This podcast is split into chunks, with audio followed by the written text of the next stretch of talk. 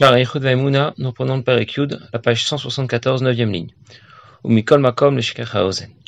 expliqué que les Sphirot et Akadosh Baruch Hu ne font qu'un, fusionnent ensemble. Et pour qu'on le comprenne, il a rapporté l'exemple du soleil et de ses rayons, qui sont appelés dans notre Père le, le luminaire et sa lumière, pour nous dire que les sphirotes sont béir ou dans fusion totale avec Akadosh Baruch Hu. Les sphirotes ne sont pas betelot, batel, effacés devant Akadosh Baruch Hu, comme la création s'efface devant Dieu. Les sphirotes fusionnent avec Akadosh Baruch comme la lumière qui fusionne avec le luminaire. Tous les attributs de Dieu, sa volonté, sa sagesse, sa connaissance, sa bonté, etc., n'ont de sens que par rapport à nous, pas par rapport à Dieu. On ne rapporte à Dieu dans l'absolu aucune volonté, aucune sagesse, aucune bonté, parce qu'il est complètement au-delà de ses valeurs, de ses notions.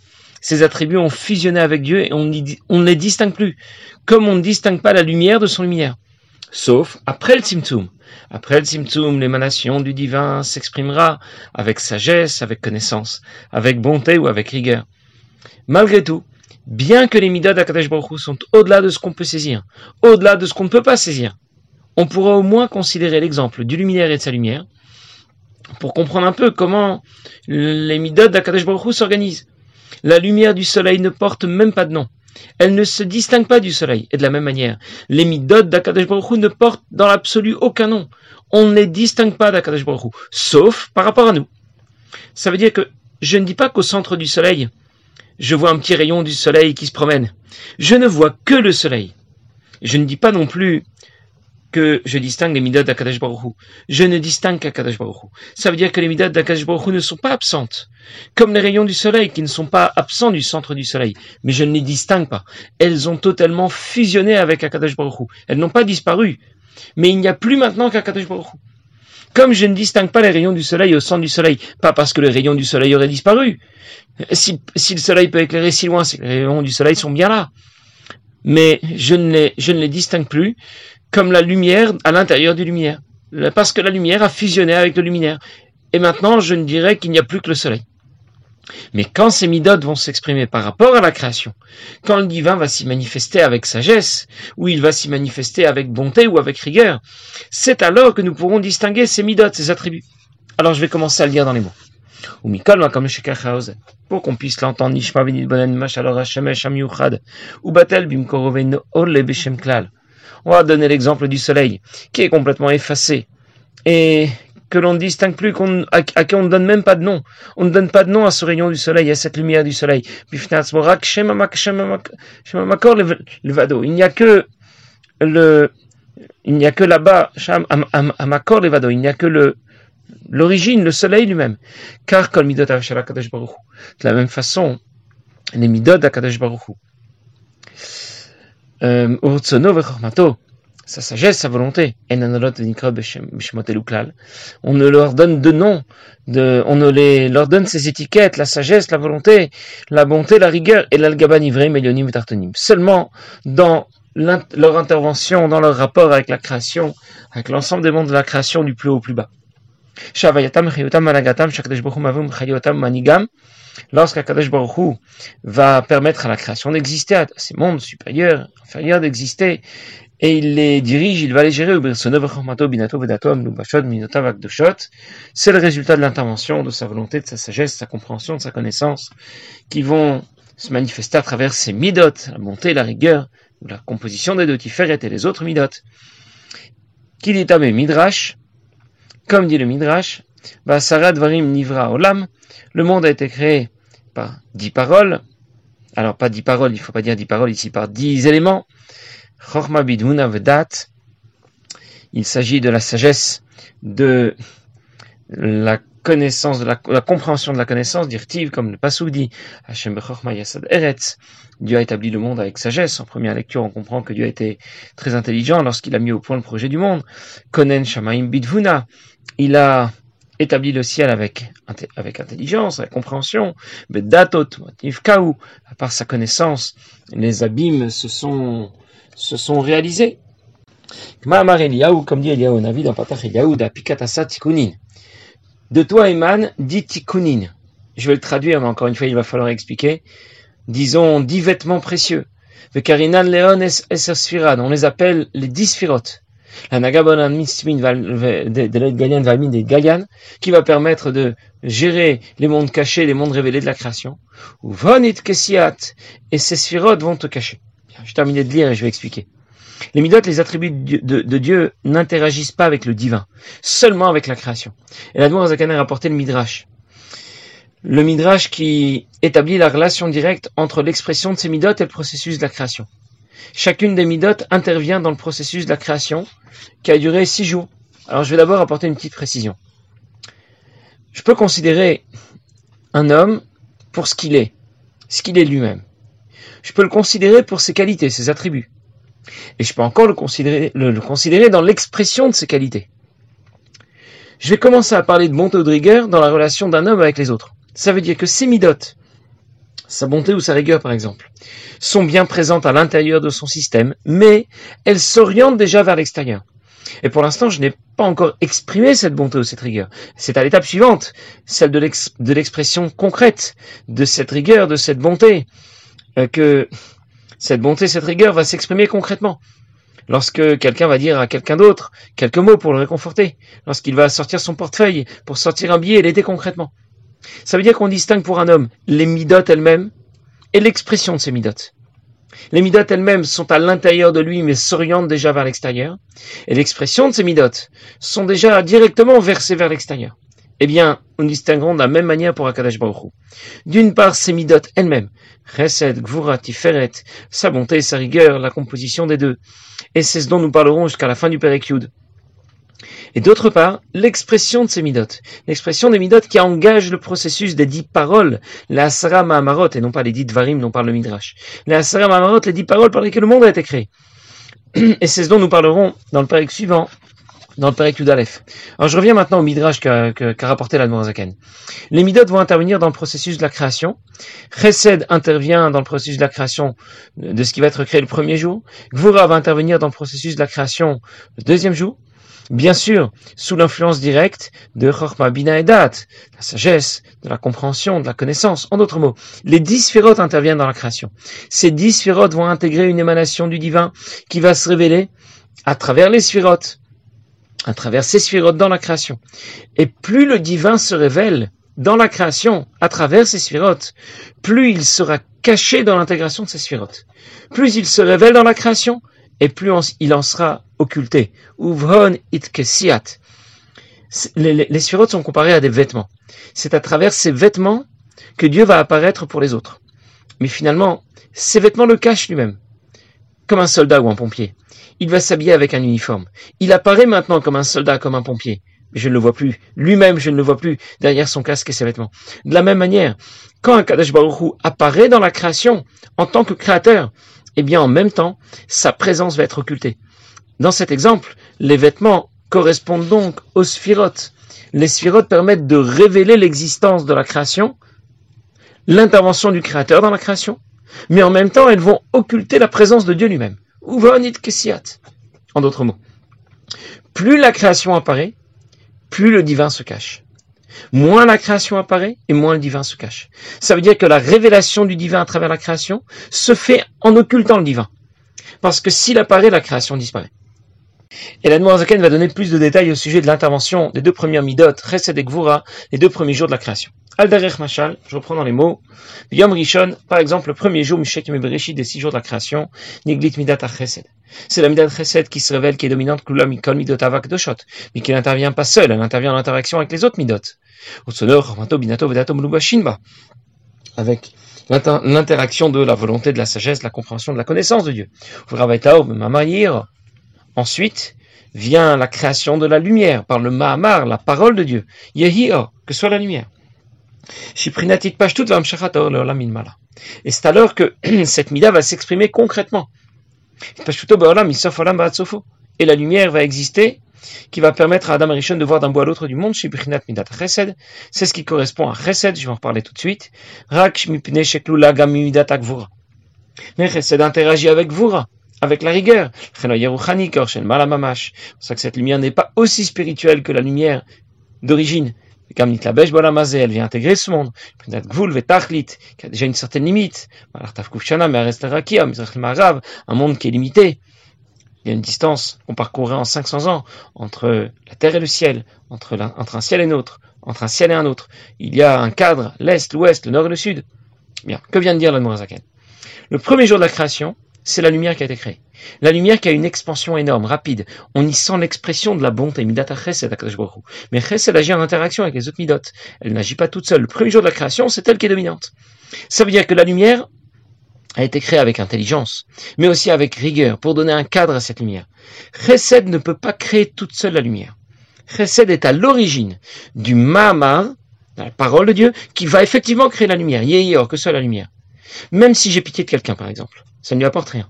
Tant que je n'ai pas sorti un billet de mon portefeuille pour lui donner, ça n'aura rien changé. Et de la même façon, de la même façon, Midat Chesed ne crée pas la lumière. C'est le Mahamar, Yehi Or, la parole divine qui va suivre, dans laquelle Midat Chesed va s'intégrer, qui va permettre la création de la lumière. Je reviens au Midrash rapporte à Zaken. Les Midat interviennent dans le processus de la création. Chesed le premier jour. Gvura, comme nous allons voir le deuxième jour. Bien sûr, sous l'influence directe de, de, de Bina, de, de. Mais si le Midrash rapporte que Midat Chesed intervient le premier jour de la création, le Pasuk dit aussi dans les Teilim, qui Kemetmol qui qu'un jour pour Akadosh Baruch c'est comme mille ans. Ça veut dire que lorsqu'Akadosh Baruch intervient dans le cadre du temps, le temps n'a plus exactement la même valeur. L'intervention de chacune des midotes, dont on nous fait la description ici pendant les six jours de la création, se décline aussi à une échelle macro, à l'échelle des six millénaires. Le premier millénaire, par exemple, est marqué par Midad Chesed. Les gens vivaient très longtemps, ils étaient plus forts, plus puissants, ils avaient beaucoup d'enfants. Le deuxième millénaire est marqué par Midad Gvura, par la rigueur. C'est le millénaire du Maboul, du déluge, de la séparation de ceux qui ont voulu construire la tour. Troisième millénaire est marqué par la Midad de Tiferet. Tiferet, c'est l'harmonie. Le millénaire du don de la Torah. Tiferet, c'est la Mida qui associe Chesed et Gvura, la bonté et la rigueur. Comme le passage qui dit au sujet de la Torah, Mimino Datlamo, on a associé la Torah à la fois à la droite, la droite c'est la main qui donne, qui est associée à Chesed, et au feu, duquel on s'écarte, qui est associé à Gvur, à la rigueur. Le quatrième millénaire est celui qui correspond au quatrième jour. Le quatrième jour ont été créés les luminaires, le soleil et la lune. Le quatrième millénaire, c'est celui des deux baptêmiques d'Achot, et ainsi de suite. Ça veut dire que l'intervention de chacune des midotes pendant les six jours de la création se décline aussi à l'échelle des six millénaires. On raconte que Talma Yamelech a demandé au Chachamim de traduire la Torah.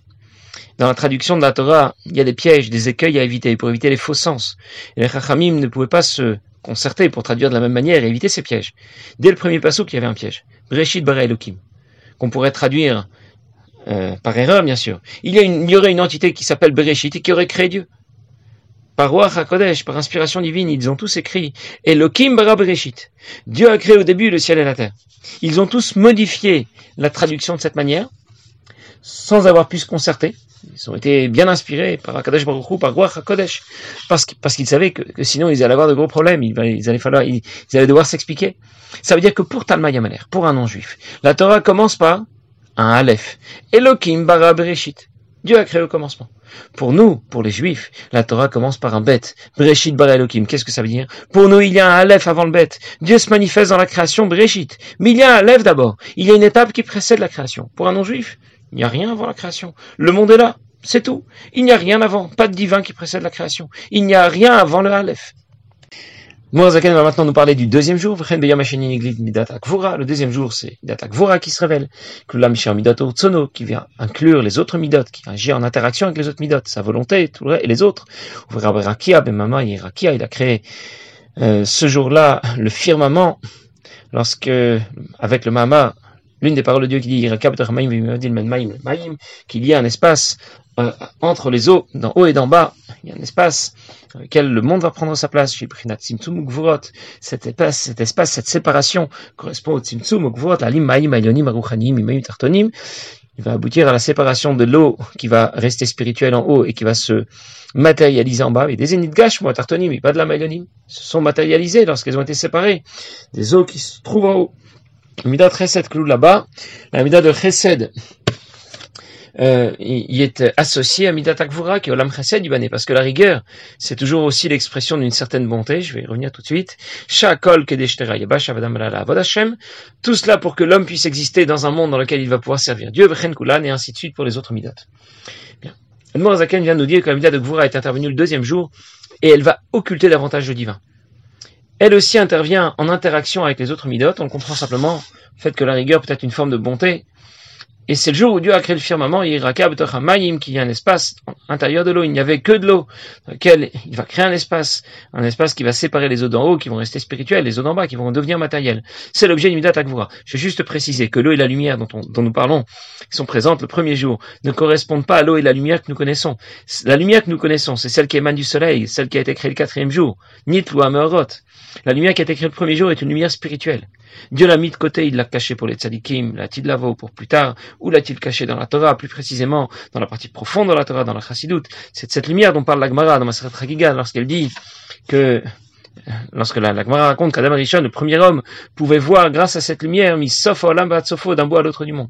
L'eau aussi qui était présente le premier jour était une eau spirituelle. Il n'y a pas de mer ni d'océan au départ. Mais lorsque le deuxième jour, Dieu sépare les eaux d'en haut et les eaux d'en bas, celles d'en bas vont devenir matérielles, comme Rachel rapporte, et on sent ici l'intervention de Midat Akvura, qui arrête, qui sépare. Et elle intervient en interaction avec Midat Chesed, puisque dans cet espace créé, le monde va prendre sa place. L'homme pourrait être créé, y évoluer et servir Dieu. Zaken va maintenant conclure le Pérec.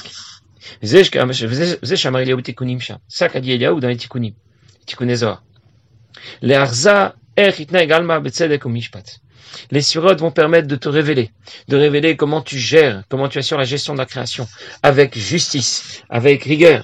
Tzedek et. Tzedek, ça évoque la rigueur. Mishpat Yurachame. La justice ici correspond à la miséricorde. Kula également.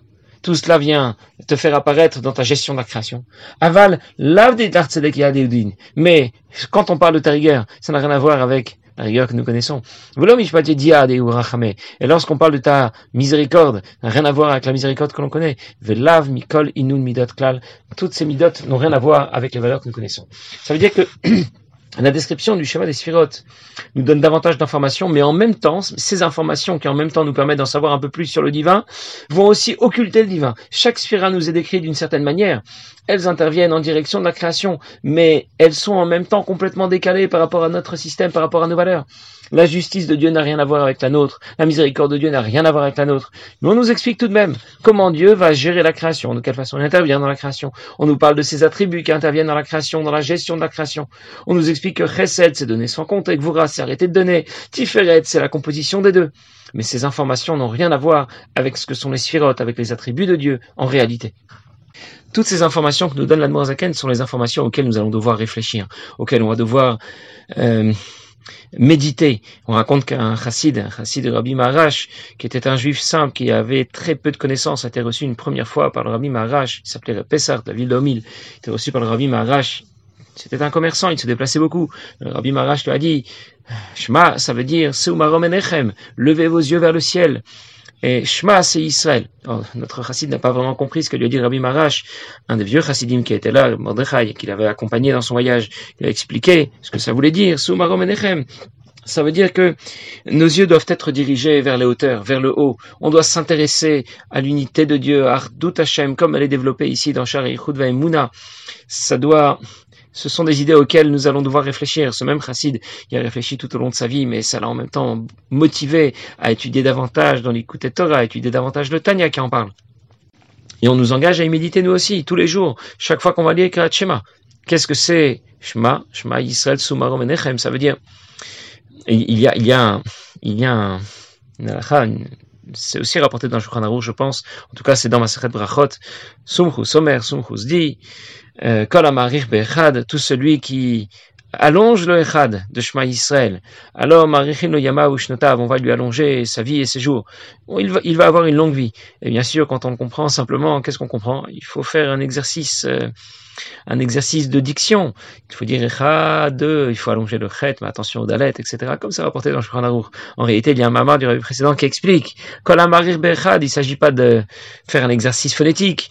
Il s'agit d'allonger notre kavana, de d'y réfléchir longuement. Et bien sûr, notre réflexion ne, ne peut pas ne pourra pas aboutir si on regarde simplement en, direction des nuages. Nous, notre réflexion doit être guidée. Et c'est pour ça que c'est fondamental d'apprendre ces prakim dans Shar et même si on n'arrête pas de dire que ça nous dépasse. On n'arrête pas de dire qu'on est complètement décalé dans notre système par rapport à celui d'Akadosh Baruch Mais malgré tout, c'est dans cette direction que nos yeux doivent être levés. Seumarom et Nechem Levez vos yeux vers le haut, il faut s'y intéresser, il faut y méditer. Rumi Barael est considéré la grandeur de Dieu, celle qui intervient dans la création, celle qui est au-delà de la création. Et alors, Shema ou Yisrael, lui a dit le Rabbi Marash, lorsqu'on va y méditer, lorsqu'on va y réfléchir, eh bien c'est là que euh, on va progresser dans notre conscience du divin, dans notre pas seulement notre conception du divin, mais dans la conscience qu'on aura du divin, de sa présence ici, là où nous nous trouvons. Passez une bonne journée.